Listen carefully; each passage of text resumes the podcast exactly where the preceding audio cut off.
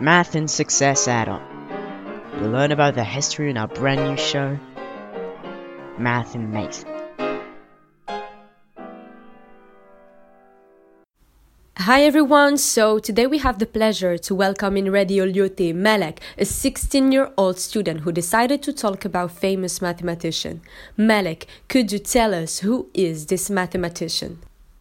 Hi, so first I would like to thank you for inviting me, and today I'm going to be talking about Al-Kashi.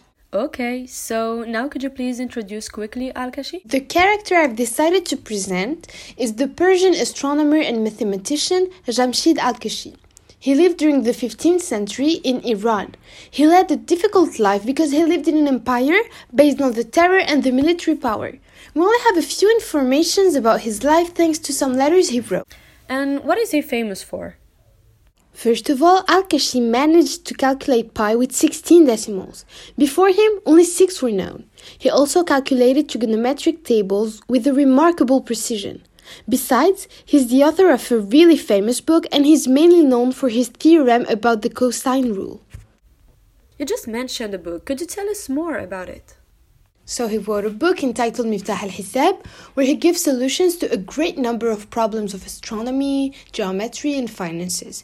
He also gives the first systematic exposition of decimal fractions as well as a method for extracting umpteenth roots. Could you come back to the theorem you talked about earlier?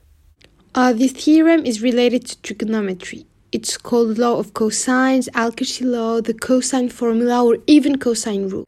And could you tell us more about it? Uh, I haven't studied it yet at school, so I'll just introduce it briefly. It's a statement about the general triangles which relates the length of its sides to the cosine of one of its angles. It basically generalizes the Pythagorean theorem, which actually holds only for right triangles.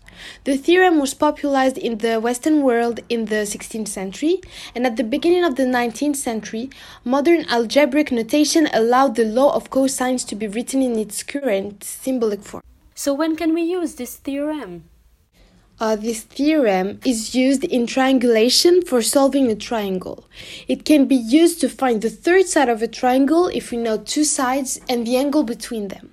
It can also be used to find the angles of a triangle if we know the three sides. Finally, we can find the third side of a triangle if we know two sides and an angle opposed to one of them.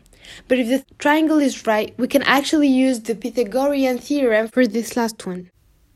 Thank you very much, Malek, for introducing this mathematician and his discoveries, and thank you, everyone, for your attention. This was Math and Mate on Radio Lyautey. Thanks for listening. Stay curious and see you next time.